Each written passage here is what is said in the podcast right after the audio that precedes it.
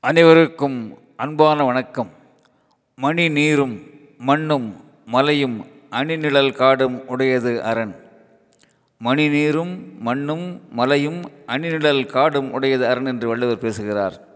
இந்த திருக்குறளை ஒரு தமிழ் ஆசிரியர் கரும்பலகையிலே எழுதி போடுகிறார். மாணவர்களே நீங்களே பொருள் சொல்லுங்கள் பார்க்கலாம் என்று ஊக்குவிக்கிறார்.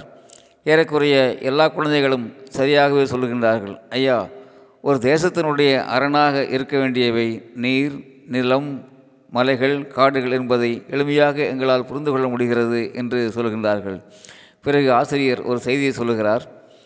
மாணவர்களே இன்று மாலை நான் பணி நிறைவு பெறுகிறேன். ஆம் என்னுடைய ஆசிரிய பணி நிறைவுக்கு வருகிறது. ஒரு வகுப்பாசிரியர் என்கிற முறையில் நீங்கள் எனக்கு என்ன பரிசுகள் தருவீர்கள் என்று கேட்கிறார். மாணவர்களுக்கு ஆச்சரியம். நம்முடைய ஆசிரியர் இப்படியெல்லாம் கேட்க மாட்டாரே என்று யோசிக்கின்றார்கள். உடனே அந்த வகுப்பு மாணவர் தலைவன் எழுகிறான் ஐயா நீங்களே எங்களுக்கு ஒரு பெரிய பரிசு. நீங்கள் எங்களுக்கு நிறைய பரிசுகளை கொடுத்திருக்கிறீர்கள்.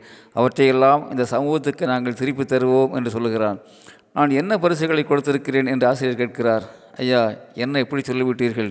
எங்கள் கல்வி பயணத்தில் நீங்கள் கொடுத்திருக்கின்ற பரிசுகள் ஏராளம் ஏராளம். அன்பு தன்னம்பிக்கை உயர்ந்த லட்சியம் சுயமரியாதை சமூக நீதி போன்ற பல மேன்மைகளை எங்கள் மனதிலே ஒரு தாய்வுள்ளத்தோடு பதிய வைத்துள்ளீர்கள் ஐஏஎஸ் ஐபிஎஸ் போன்ற உயர்ந்த நிர்வாக பொறுப்புகளுக்கு நாங்கள் வர வேண்டும் என்று பல முறை நீங்கள் கூறியிருக்கின்றீர்கள். தங்களுடைய எண்ணத்தால் வாழ்த்துக்களால் நிச்சயமாக நாங்கள் நல்ல நிலைக்கு வருவோம்.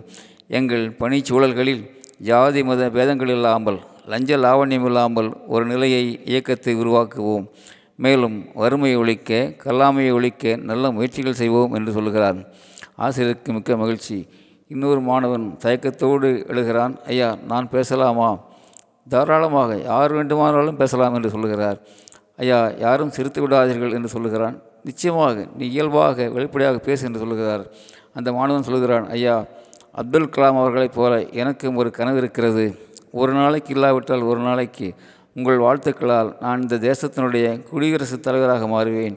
அப்பொழுது பல நாட்டு தலைவர்களை சந்திப்பேன். சந்தித்து இராணுவத்துக்காக அதிக நிதியை செலவிடுகிற நிலையை மாற்றி கல்விக்காக கொஞ்சம் பணம் செலவழியுங்கள் என்று நான் கேட்டுக்கொள்வேன்.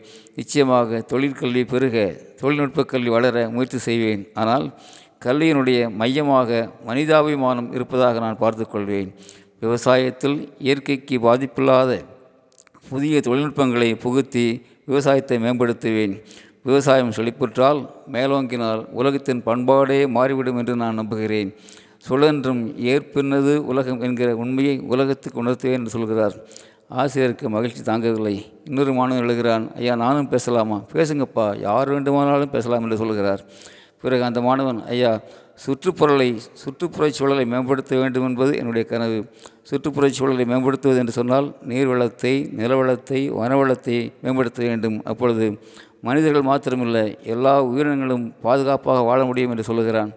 ஆசிரியருக்கு மகிழ்ச்சி தாங்கவில்லை. பிறகு சொல்லுகிறார் தம்பிகளே எனக்கு நிறைவாக இருக்கிறது மகிழ்ச்சியாக இருக்கிறேன். வள்ளுவர் இப்பொழுது இருந்தால் உங்கள் எல்லோரையும் ஆரத்தலை மகிழ்வார் அல்லவா?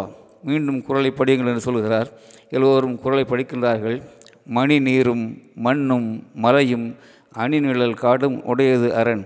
இப்பொழுது நீங்களே குரலுக்கு பொருள் சொல்லிவிட்டீர்கள். அது மாத்திரமல்ல குரலுக்கு இலக்கணமாக நீங்கள் வாழ்வீர்கள் என்ற நம்பிக்கை இருக்கிறது. நீங்கள் எனக்கு பரிசு தர வேண்டாம். நான் உங்களுக்கு பரிசு தருகிறேன் என்று சொல்லி அனைவருக்கும் ஆளுக்கு ஒரு திருக்குறள் தந்து வாழ்த்து விடைபெறுகிறார். இனிய நண்பர்களே இப்படிப்பட்ட ஒரு மேலான கல்விச் சூழல் பல பள்ளிகளிலே வேர்பிடிக்க ஆரம்பிக்கிறது. ஆம் இப்படிப்பட்ட மேன்மையான சூழல் பல பள்ளிகளிலே வேர்பிடிக்க ஆரம்பித்திருக்கிறது.